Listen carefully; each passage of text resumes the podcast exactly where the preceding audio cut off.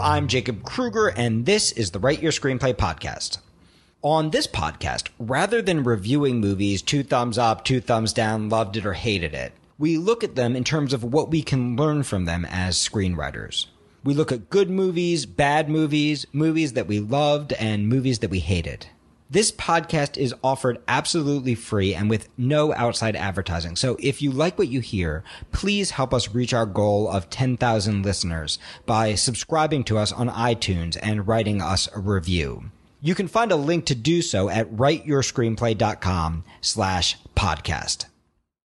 Hi, I'm Jacob Krueger, and thank you for tuning in to a very special episode of the Write Your Screenplay podcast. This is our 100th episode. And I'm so incredibly excited, proud, and grateful to all of the listeners that have made this possible for 100 episodes. And so I was thinking, what am I going to do for my 100th episode? I want to do something special. So I decided to go back to the source. For that reason, I'm going to be interviewing today my mom, Audrey Sussman. And I'm excited to talk to my mom on this podcast for a couple of reasons. First, my mom taught me everything that I know as an artist. I'm the only writer in America whose Jewish mother found out that his sister was going to be an, a doctor and whose response was, Oh my God, but you could have been an opera singer.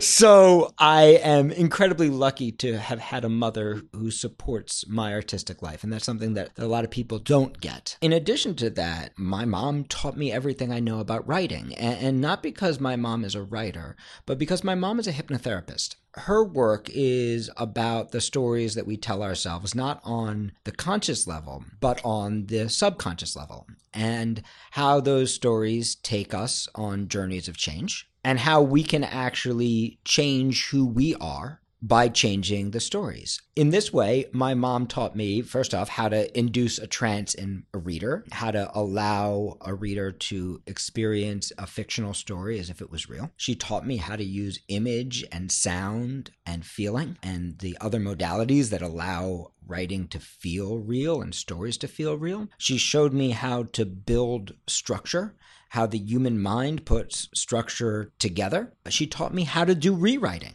not by how to rewrite a script, but by how to rewrite your life by how to actually change the way you tell yourself the story of your life. Not by making it fake, but by finding different layers and different values to the truth. Another reason I'm very excited to have my mom here is she teaches classes at the studio. She teaches two different classes here. She teaches The Inner Game, which is our class about how to take care of the inner challenges to your writing, the subconscious challenges, the fears, the confidence, the procrastination, and also how to connect to your characters on a more profound level. And she teaches our writing lab, which is our experimental laboratory, uh, where we really push the edges of how writing works. So thank you, Audrey, so much. It's weird to call you Audrey, but thank you, Mom, so much for joining us here today. And I am really delighted to be here. And I was listening you to tell the story of how you learned from me. And it's interesting because all I was doing was being a mom who knew how to listen that just was natural. It was just such a natural way of interacting where you're always looking for the good in the person. You're always figuring if a person's feeling a certain way, especially my child, there must be a reason for it. Looking for those stories that you might have been telling yourself. That was just how I parented and I was always looking for the good. Sounds like you do the same with your students. I hear you when you teach. That is probably the most valuable thing that I think that you can learn as a writer, which is it's so easy to find the bad. You know, if we ever said to another child, what we say to like our little inner artist child, someone would be calling child services immediately and learning how to be a, good parent to that creative child, you know, because we do, we do need to be a parent to that child. We can't neglect that child and leave that child out in the wilderness or that child will experience a lot of the negative things that happen to artists. We have to be a parent to that child. We have to help guide that child towards the places that they need to go creatively to learning the skills that they need to learn to succeed. But a lot of us get way too aggressive with that child. And I wonder if you could talk a little bit about that. I think of a story of a parent who, you know, plants some seeds in the ground and they're supposed to be flowers and 3 days go by and the parent is like, "Well, why aren't these flowers yet?" And they dig them up and they're still seeds. Covers them up waters them, next day waters them. A week goes by and the parent is like, What's going on here? Where are the flowers? And start stamping on it. That's sometimes what we do to ourselves. Is like, why don't I have this done? Why didn't I write the pages I said I would? And instead of like just watering it and saying, hey, let me just spend five minutes doing something, 15 minutes. Let me look for the good. We're stamping on it because we're angry that the flower hasn't bloomed. And it doesn't work like that. Yeah, well, I think that metaphor that you just gave of digging it up is such a powerful metaphor because we, we do this to our scripts all the time, right? It's like you start something and it's something you believe, but it's it's in an early form. It's still a seed. It's not a plant yet. Or you expect it to be a flower, but it turns out it's a beautiful tomato plant.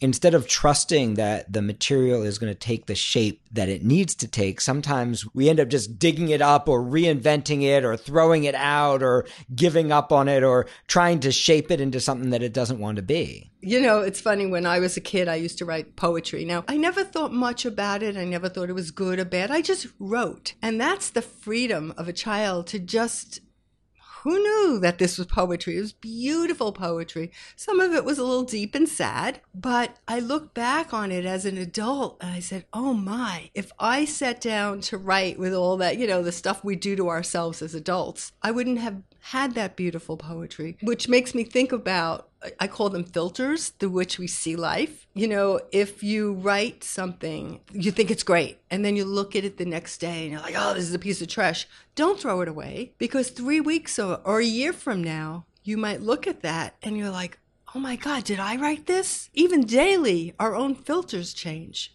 Yeah, and it's interesting because that happens with feedback as well. Most scripts that go out there aren't really ready to go. Um, most people rush it. You know, they still have the seed and they're trying to pretend it's the plant. It's very easy not to put enough time in as a gardener to kind of see the beginning and go like, well, I'll just, uh, you know, let me duct tape and chewing gum some leaves on there and we're just going to pretend it's full grown. But every once in a while, you have a script that really is ready to go and, and, where you really have done the work and you have created something that's beautiful to yourself and that is surprising to you in some way that maybe goes even beyond what you expected it to do. And sometimes that happens. You have to recognize that other people have filters too. You're going to get a lot of very negative feedback sometimes. It's important to recognize as an artist that, that, you know, if you let all that feedback bounce you around. If you react to every bit of advice and every bit of feedback, and, and, don't get me wrong, like I believe in mentorship. I would be nowhere without my mentors. You know, that's what we try to provide here at the studio is that kind of mentorship so that you have people to bounce ideas off of. But there's a big difference between bouncing ideas and being told what to do. And there's a big difference between the kind of feedback that opens a door for you and the kind of feedback that tries to force you to do something that serves somebody else's filters, but not necessarily your own. Yeah, and that's one of the things in the inner game that we're doing. If any artist knows that core is safe, the core of who they are is safe. It's so much easier to hear feedback because it's not about you. And one of the things we're looking at is insecurities that come up. And, you know, I'm sure all parents, when they're teaching their own children, try their best. But yet, sometimes the criticalness of the parent gets taken on by us as we're adults.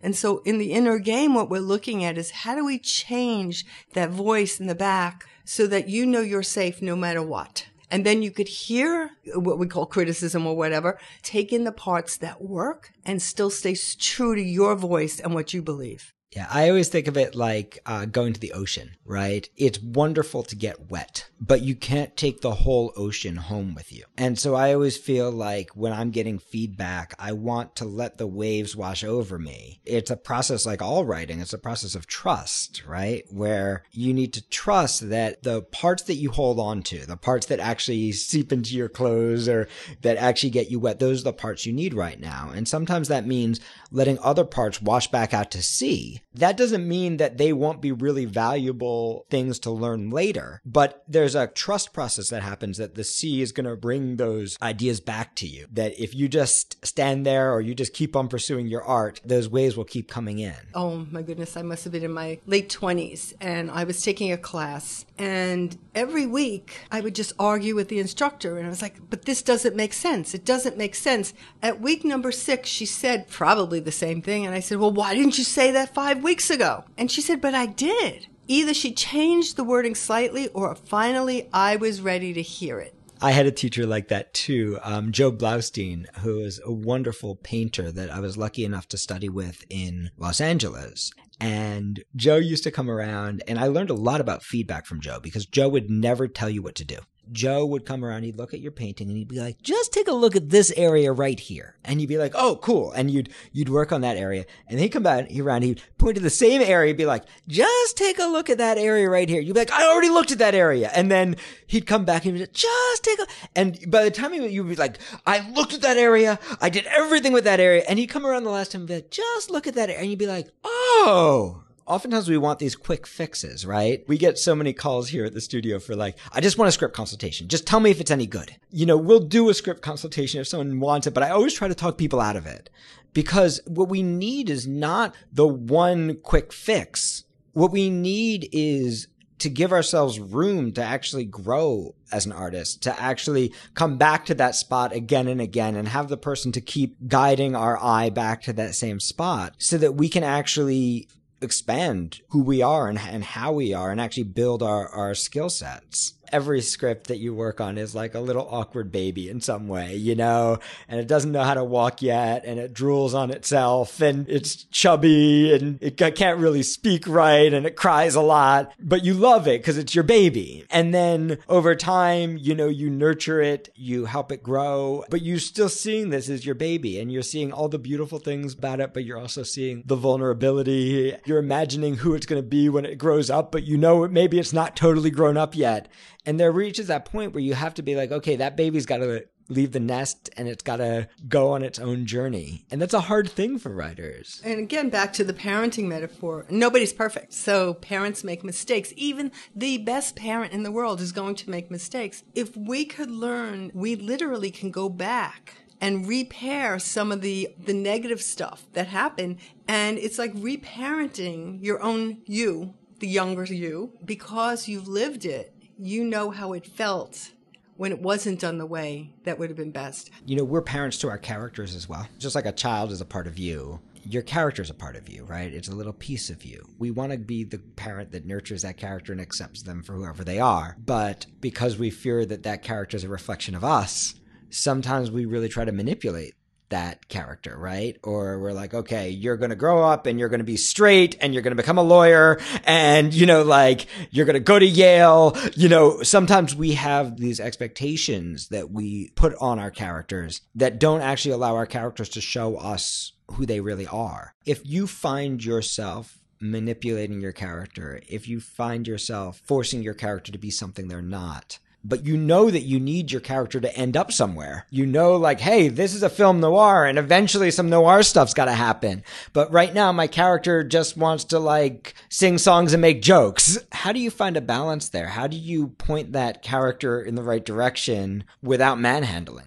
There's like 10 different ways of doing that. I think I'll start with one that just happened to me this morning. I was working with one of my private clients and we were doing parts work where you look at what the part, which is the character, is trying to do. And she said, I don't like what that part just said. And I said, okay, would you be willing to tell me what? She says, well, the part says it's trying to get attention. And, and that's not me. I don't want to be getting attention. And I said, stop. Let's not judge it. Let's ask the part what it is about attention that it's trying to do. And it turned out that the part was not trying to get attention by having anxiety. The part was trying to say, pay attention to this thing that's happening in your body. So that's one way of asking the question a little different. Just really paying attention to what's really going on for that. Character. When I work with writers, my intent is to help them to form better stories that work for them to enhance their life rather than the negative. But in the character, that's a perfect place as long as you can get to, I wonder what the story is, not the fact, but the story is that that character is telling themselves. Because I guarantee that whether it's you or your character, if a character is doing something that seems like, why are you doing that? There's a reason. And instead of judging it, you go, huh, I wonder what my character is trying to gain by doing XYZ. And boy, you're going to get some great stories. And there's where you want to use your stories and the struggle. Yeah, well, it's interesting because you're kind of pointing to the idea of super objective, right? Like you're pointing to the idea of when your character does something strange or when your character does something that you don't expect or something that you might judge, that if you can uncover what's actually underneath there, that might actually be the key to your whole script, right? That might be actually understanding not the little objective like I want a cup of coffee, but the super objective, that huge subconscious thing driving your character actually is. That's where you can use some hypnotic languaging. Some people like to call it meditation or whatever. I, I like to guide it a little bit more so that we could actually get underneath and find out what is that character, what is the, what did you call it, the super objective? Yeah. And by using a little bit of hypnotic languaging, you could get to that story a lot easier. Because when you try to do it just on the conscious level, it won't make sense. But if you get underneath, like you said, to the super objective, and there's techniques to do that. Well, I mean, it's such an issue in screenwriting. We don't really have this issue. You know, if you take a novel writing class, if you take a playwriting class, poetry class, painting class, literally any other art, you are not going to run into this issue that we run into in screenwriting. And, the problem is, it's just not enough screenwriting classes are taught by actual screenwriters. So many of them are taught by critics and by professors because they're working screenwriters make a lot of money and most of them don't have to teach and there are people who love teaching and we're lucky enough to have some of them here but a lot of the people who are teaching screenwriting are not the people doing it or who are the people who are struggling to do it not the people who are doing it successfully. And so you get these very rational approaches right? These very formulaic structures. This has to happen on this page and this is a rule that you have to follow and you know, when you look at the movies that are coming out, the ones that are successful, the ones that people love, those movies never pay attention to the rules at all. But a lot of the people teaching screenwriting are teaching rule, rule, rule, rule, rule. And what ends up happening is they, they do all the teaching for the conscious brain. But of course, the real writing happens on the subconscious level. And it creates a real conflict for writers. Because the exciting writing is happening on the unconscious, the subconscious level. The boring stuff is usually what comes out of the conscious. Yes, because so much stuff that doesn't make sense is where the real heart of the story lies. It's like in your life. We all do stuff that doesn't make sense and we all want to dismiss it. But if we actually look at it, that's what allows you to make a big change. That's what allows you to grow. You said something in one of your lectures. The uh, I was listening to it, and I might be paraphrasing it incorrectly, but what you said was just as we go through life, we don't think, "Oh, I'm in the midpoint." No, we just live life. Then at the end, we could look back and say, "Oh, that was just a middle," and that really struck home with me. Is so much of the time when when someone's writing, they're trying to fit it into that formula, and we don't live like that, neither do our characters. Whenever somebody asks, Can I do this in a script? I always say, If it happens in life, it can happen in a movie. And if it doesn't happen in life, then it can happen in a movie, but you better be careful because there's a good chance that you're not building something true. I know for me, that's the hardest part of being a writer, especially when you're not experienced. It's a little easier just to be truthful. We were talking about Joe earlier, Joe Blaustein. Joe reached this point where he was obsessed with obliterating his own art. Joe was like 95 years old when I was studying with him and he would paint these beautiful paintings and then he would paint over them with house paint and then do another layer and then paint over. And I asked him why he was doing that. And he said, At this point, in five minutes, I can paint a picture that makes you want to cry. He said, It's so easy for me now that it's not challenging me as an artist in order to do something real now, I have to push myself beyond that place where my craft works, what's beyond what I already know how to do. And I thought that that was such an interesting lesson for art. And I'm wondering if you could talk a little bit about how hypnosis works and how it relates to writing. And also, what is some of that stuff that gets in our way? Like, what causes procrastination? How can you use hypnosis and how can you use writing to actually clean that stuff up? So, what I do hypnotically, we figure out what the fear is about because there are wounds that happen in childhood. So we go back and kind of heal those so that you could feel great about yourself, whether the piece of thing you've done is beautiful or terrible. But when you know that no matter what, you're enough, you can write freely. The way to prepare hypnotically is, you know, you have to set the foundation. We talk differently to the unconscious part of the mind than we would talk to the logical brain. How do you talk to get in there? Because if you have a program, let's say, that says this isn't good enough, that works to a certain degree. But when it starts limiting you, then it's not working anymore. So we need to then be able to talk the language of the unconscious to fix erroneous programs that aren't working. What I'm hearing are actually two things at the same time. The one is like, what are the belief systems that you have in yourself? You call them programs. The programs that you have in yourself that cut you off from your characters or your best ideas or your best lines of dialogue or your best images, but also that cut you off from your career goals or your dreams or like calling that producer or sending that script or realizing the opportunity that's right in front of you. I wonder if you could talk a little bit more about procrastination because I don't know a single writer, myself included, who doesn't struggle with that. And I know you do so much great work with that in the inner game. And so I, I wonder if you could talk about what causes it and how do you stop it? A lot of times, procrastination is about fear.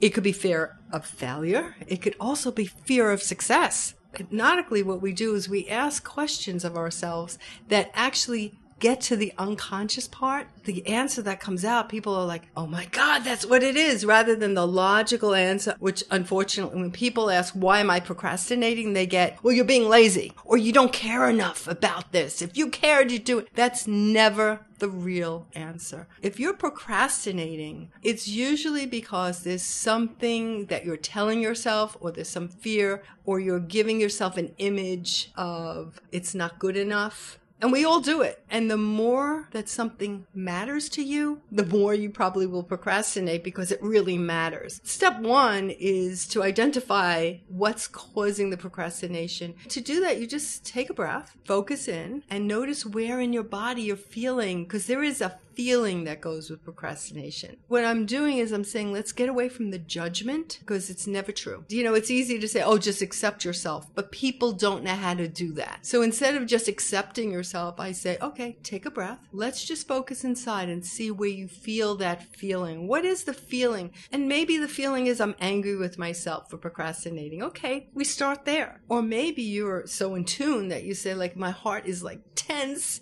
I'm so afraid that it won't be good enough. A lot of times with procrastination, especially with creative people, is they're afraid somebody else will be disappointed. Sometimes they're afraid they will be disappointed, but more often they're afraid of disappointing someone else. And they have these conversations going on in their brain that literally are horrible. It's like negative talk radio is going on. Let's so we change the channel to some nice positive talk. I'm not saying we should coddle ourselves. I'm saying that instead of the negative stuff that isn't working, let's see what's really going on. I know a lot of artists have a belief that if I were to heal myself, that I couldn't create my art anymore. If the pain went away, then I couldn't write these beautiful scenes. Or if I let go of that sadness, or if I ever let go of that relationship that is still torturing me, or if I ever forgave my parent, that they would somehow lose that creative connection. That's obviously not what I believe, but I wonder if you could talk a little bit about that belief system and like, how can a person, how can a writer heal themselves emotionally without losing access and their drive creatively. I've had many writers and actors say, but if I'm healed, maybe I won't be able to be the actor I am or the writer I am. You don't have to be a suffering artist to write beautifully. You've already had your experience. You could always dip down into that experience if you choose to, even after you've healed it. The difference is you don't have to struggle with it every day. One of the people who I'm working with um, right now, she's a beautiful writer, and she had a very sad thing happen to her when she had twins and one of them died very young, I think three weeks. Every day she cried for 17 years, every single day. It was getting in the way of even her writing her story, which is what she was trying to do. We literally healed that. She still can feel sad. She will never forget that baby. The difference is she's having a life where she's not struggling and suffering. And now she's writing her story and it's flowing because the trauma of it isn't getting in her way. There's a difference between living it and accessing it. I had one actress, she was playing a rape scene and she was accessing some old junk that happened to her. That was it getting in the way. It was really re traumatizing her again and again. Most people who write are going to have had some trauma in their life. The creative part of them has led them to be different in some way. So they're not going to fit into the mold that maybe teachers expected. So there's going to be some heartache. They could always tap into that, but they don't have to struggle with it every single day. If you believe that you're not enough, that is going to get in the way of your writing.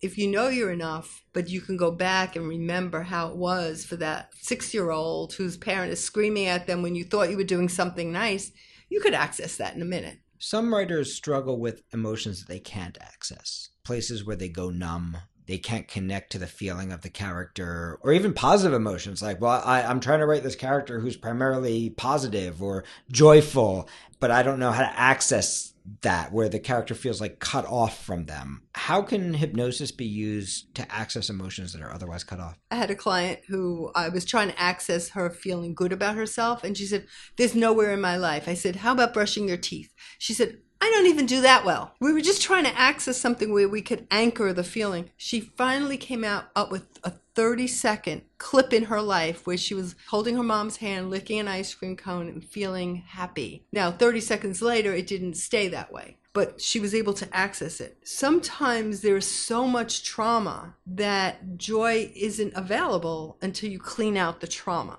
On the other hand, sometimes the trauma is so great that trying to get in touch with, let's say your character's sad and you just go numb. Well, if there's so much sadness in your life, as soon as you approach it, you know that it's going to create real emotional distress. You're going to go numb or dissociate from it. So, by hypnotically going back and actually releasing not just the one event of sadness, think of a string of pearls, and each pearl represents an emotional state. And let's say this particular one is sadness, and you're able to unknot the string at the end of the emotional state of sadness and hypnotically pull the string out, and all that sadness disappears. It doesn't mean you won't be sad in your life. You just won't have that vibration of all that sadness. Does that make sense? Yeah, I love because what you're really talking about is structure. An event happens when you're young. In a movie, what we call the inciting incident, or in a television show, right? The the end of the cold open, right? Something happens that creates a feeling or that leads you to make a choice or you know i'm never going to let that happen again. That sends us off into a new movement where another action happens that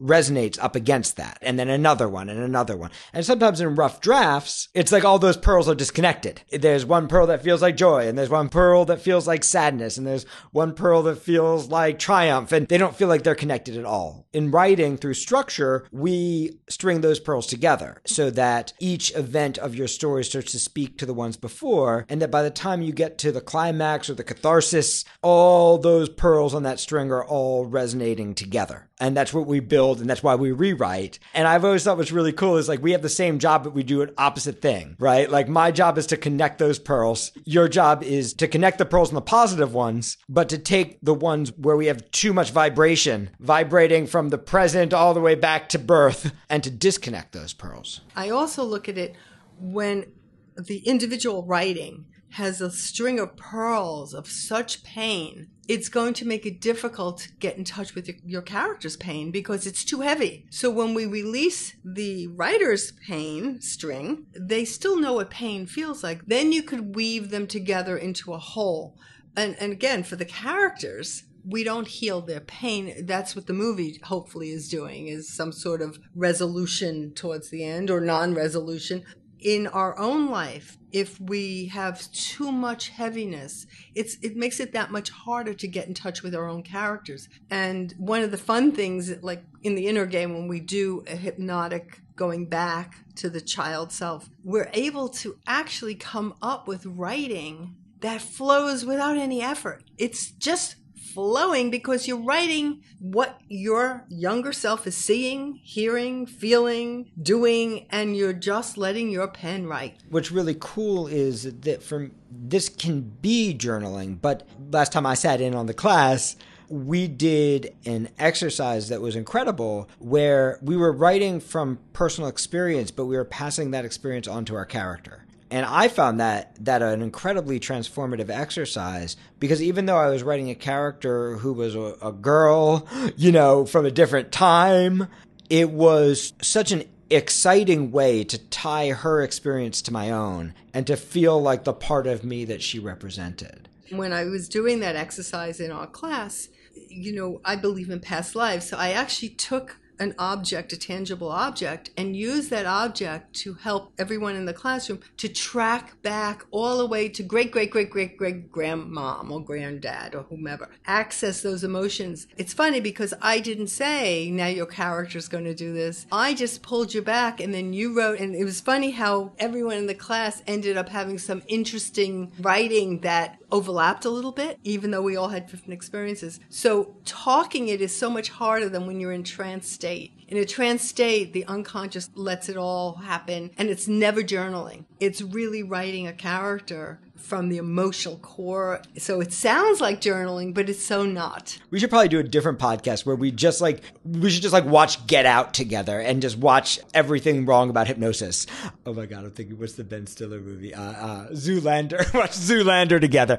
I don't think in the history of filmmaking anyone's ever seen real hypnosis. Yeah, Svengali, one of the old ones where he yeah. makes people do his bidding. Yeah. It's not true. I think that all screenwriters and all writers are hypnotists. I think that we're hypnotizing ourselves when we write. I think that's why when we're really in the zone, we lose track of time.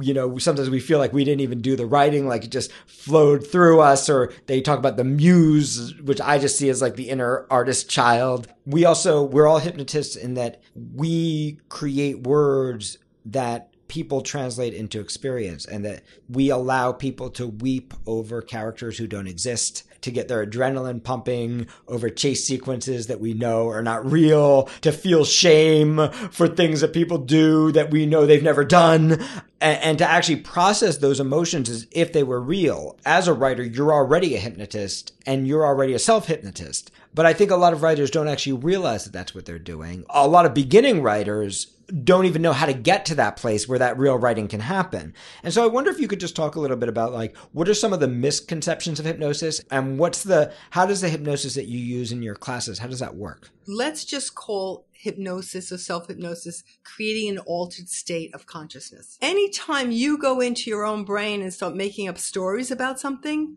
you are in a trance state. So hypnosis is something we do normally. I doubt if there's a person alive who doesn't at some point have some thoughts going through their mind that aren't happening right now. They're in a trance state. So you could either use a trance state purposefully or you just let it run and then you're not using it purposefully. So if you take the mystery out, you can create a trance state purposefully and use it for different things. You could use it for healing. You could use it for writing. You can be awake and aware there's another type of trance state, which most people are more familiar with, which is called classical hypnosis, where you are getting sleepy, you are getting relaxed. I use them for healing. They're wonderful. You mentioned mantras before. I can't tell you how many times a client will come in and say, for five years, I've been telling myself this mantra. And it's a positive one. It's all said in the positive, but it's not working.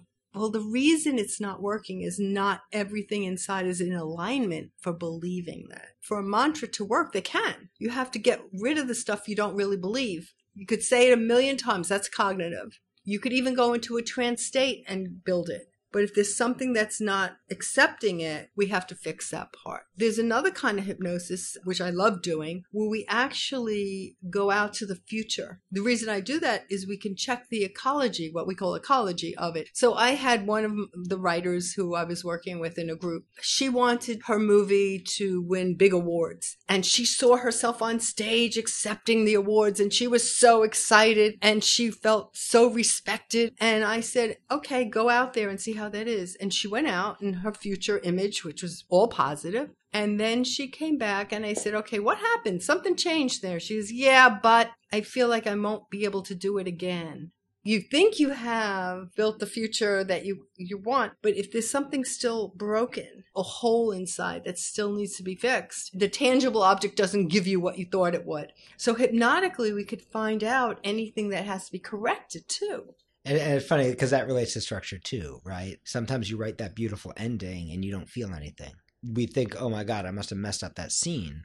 But sometimes it's not the scene, sometimes it's the ecology of the script. It's the way all the other scenes work together to either support that scene or not support that scene or contrast with that scene. So it's interesting that you're talking about ecology in that way because you really do a couple things. You do you do Ericksonian hypnosis, neurolinguistic programming or neuro- neuroscience to reprogram the actual neural net, the way you react. Yeah. So classical hypnosis is suggestion, relaxation, it could be healing, very good stuff. A lot of people's experience in classical hypnosis is like seeing a stage hypnosis. When I got my training in hypnosis, they showed us this video. Every stage hypnotist has a couple tricks because a lot of people think, oh, hypnosis is mind control. And it's the opposite. In a state of hypnosis, you actually have much more control over your mind than you do in your everyday life because you're actually in touch with your subconscious as opposed to just your subconscious running a program around you. But they, they basically basically showed this guy, and the stage hypnotist had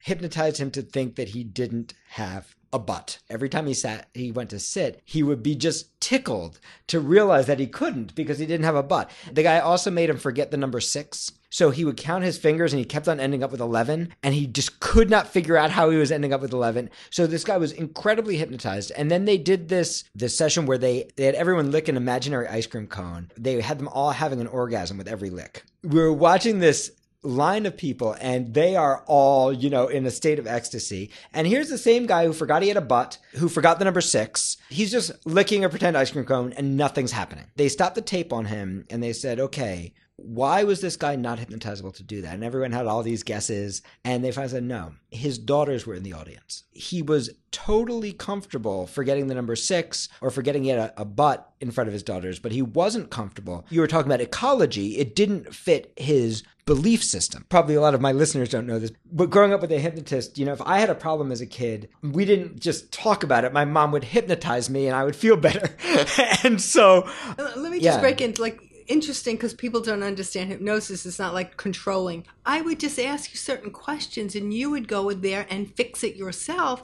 Although it sounds like I was fixing. No, I was just getting you in touch with your own creative inner self that fixed it better than I ever could. Which is exactly what we try to do for our students here. That's what ProTrack is about. It's not about having some wise person tell you what to do, it's about having somebody guide you to really understand what your goals are and then to show you the tools that you need to do it. The goal here is like to help you get in touch with your belief systems, not to change your belief system. Hypnosis is terrible for getting people to do things they don't want to do. I can't hypnotize you to clean your room if you don't want to clean your room, if messiness doesn't matter to you. But to hypnotize somebody to do something that they do want to do, or something's getting in the way, that's where hypnosis is so powerful because once you tap into the real belief systems, the junk that gets in the way is so minor in comparison. So, just to give you an example, like I saw a hypnosis show where the guy was dancing like a ballerina and he's quite good. If his inner system was, that is ridiculous, I'm not going to do it, he would not, I don't care how great the hypnotist was. This was a very outgoing guy who probably probably always loved dancing and was told boys don't do this. And now he has an opportunity. You know, as a hypnotist, we always kid around and we say, yeah, and he's dancing like a ballerina because he said, she made me do it because he's freed up. But the reality is, if it wasn't right for him, I was actually watching a show and I don't go up for hypnosis shows because I am a really good hypnotic subject and I don't want to entertain other people. So I'm sitting in the audience and there's one lady on the stage. She's just not doing anything he's telling her to do. So he says, That's okay. Just sit there, close your eyes, but you're going to have this glass of water, this imaginary glass of water. And every time you take a sip, you're going to get more and more inebriated. You're going to feel so happy and you're going to be laughing. I drink water all the time. I'm, I'm drinking my water. Inside of me, I want to just crack up. I want to laugh. I know if I do, he's going to make me come up on that stage, and I am not coming up on that stage. So I force myself not to react, even though my inner self, I love to laugh. Even then, when the suggestion fit my value system, I would not get up. There's a difference between our values and our beliefs. Let's say I believe in being honest or I believe in taking good care of others. You probably couldn't make me kick a dog no matter what. My value is you're kind to animals and children and people. But my belief system might be different. I've always believed I'm very athletic. I'm very good at things athletic. Also believed I'm very good in math and science. But there are people who believe they're not good in math. Now, that belief can actually be changed, even though their value of being kind or that value doesn't change. Beliefs that don't work can be changed. So a person who believes they're not good at math can actually be hypnotized to feel confident in math. I want to take mystery out of the hypnosis. I cannot say to this person who believes they're not good in math and say, I'm going to hypnotize you and make suggestions that you are going to be a great mathematician. That I don't believe works. We have to actually fix. So instead, we might go back to first grade where this poor kid is learning math and the teacher makes this child stand up in front of the room and the kid can't figure out something and the embarrassment is so great from that time on math became an embarrassment almost like it brought back that emotion we can go back to that first grader and fix that. Change the story, change the movie. I always say, let's change the script. You know, in our own lives, we want to change those scripts that don't work. And when we change the script in a hypnotic state, the mind accepts it, and all of a sudden, that's let go. And now we have an opportunity to start finding ways of math becoming easier if that's important. Well, it's interesting that you're talking about math. A lot of artists believe they're not good at math, but also a lot of artists have had a similar experience with their art. And sometimes it's from a well meaning teacher. At Dartmouth, there was a novel writing class that I tried to get into, and I kept getting rejected because I was very persistent. I finally got a meeting with that teacher who was just really, well, you know, I just don't think you really have it. But, you know, I guess if you keep on applying, I'll let you in. And this person, like, really didn't believe in me. Thank God I had you and a lot of other people who did. So she didn't actually get in my way at all. Her words didn't resonate in my ecology. It was like, oh, uh, this person definitely doesn't understand my writing.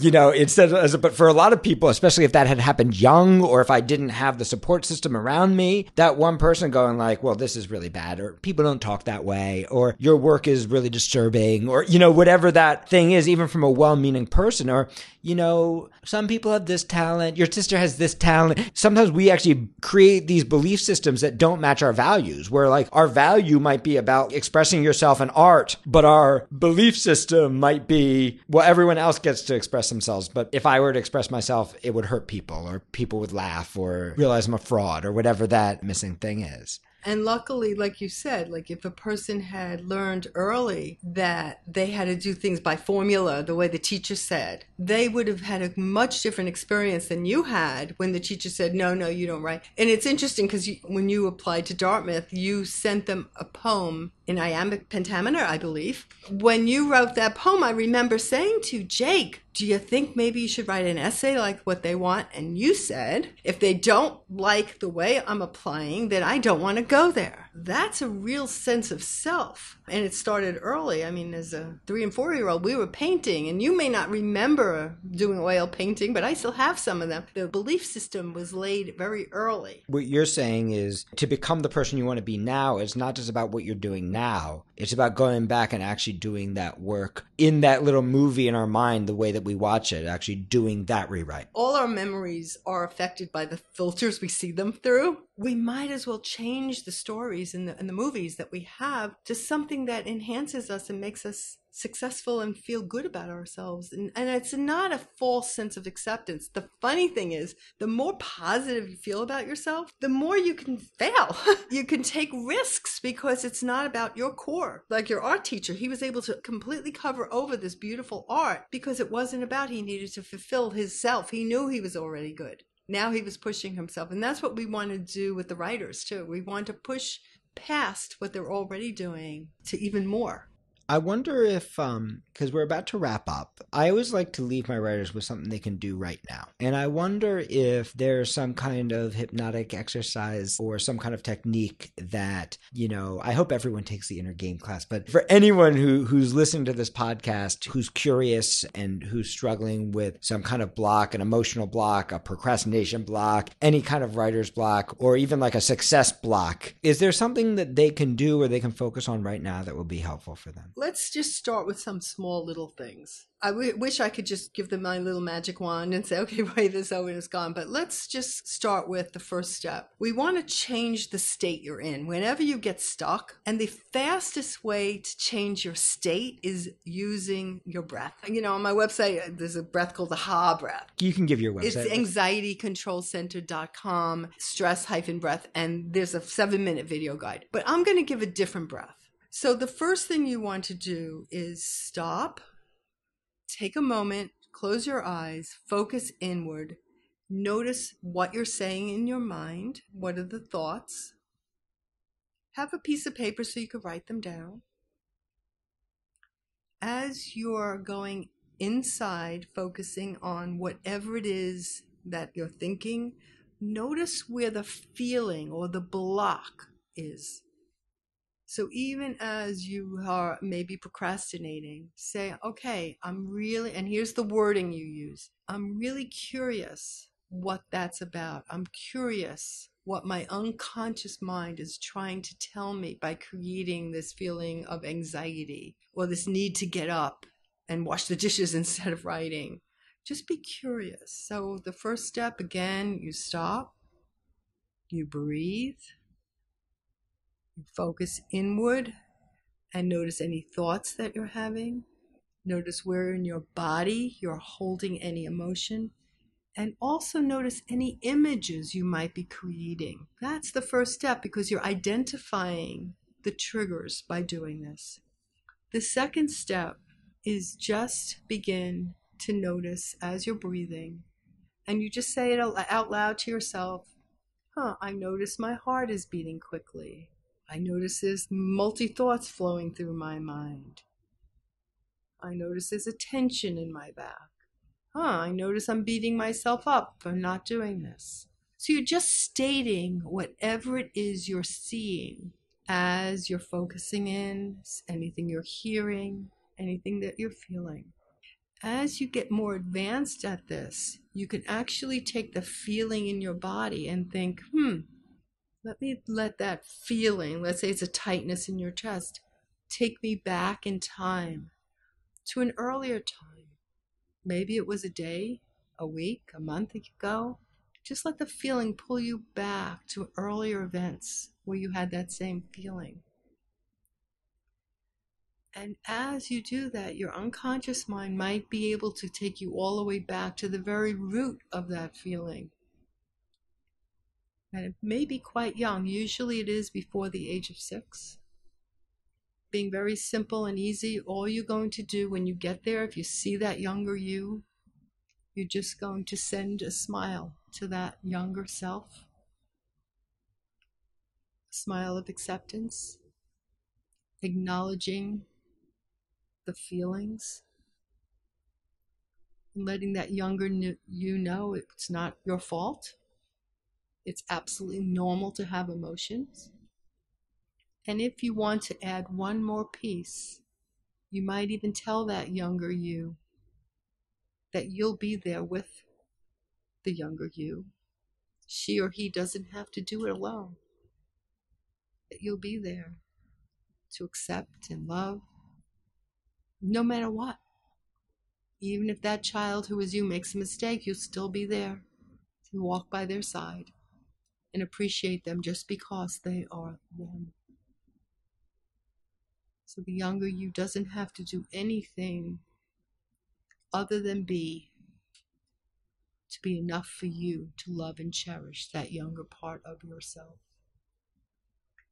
And after you've practiced that a number of times in different situations, you might then want to journal whatever comes up because it will give you some deeper understanding. And then if you need more help kind of healing some of this, either come to the inner game class or give us a call and we'll be happy to um, see where we can guide you.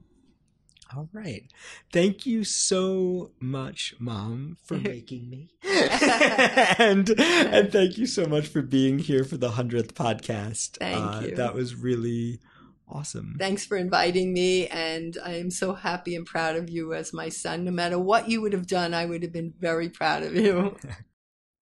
I hope that you enjoyed this podcast. Again, we make this podcast available totally free and with no outside advertising. So if it was helpful for you, please help us reach our goal of 10,000 listeners by subscribing to us on iTunes and writing us a review. It really does make a big difference in keeping this podcast free for everyone. You can find a link to do so at writeyourscreenplay.com slash podcast. For a complete transcript of this podcast, or to learn more about studying with me or my faculty in New York City, live online, on one of our international retreats, or as part of our one-on-one ProTrack mentorship program, you can learn more on our website, writeyourscreenplay.com.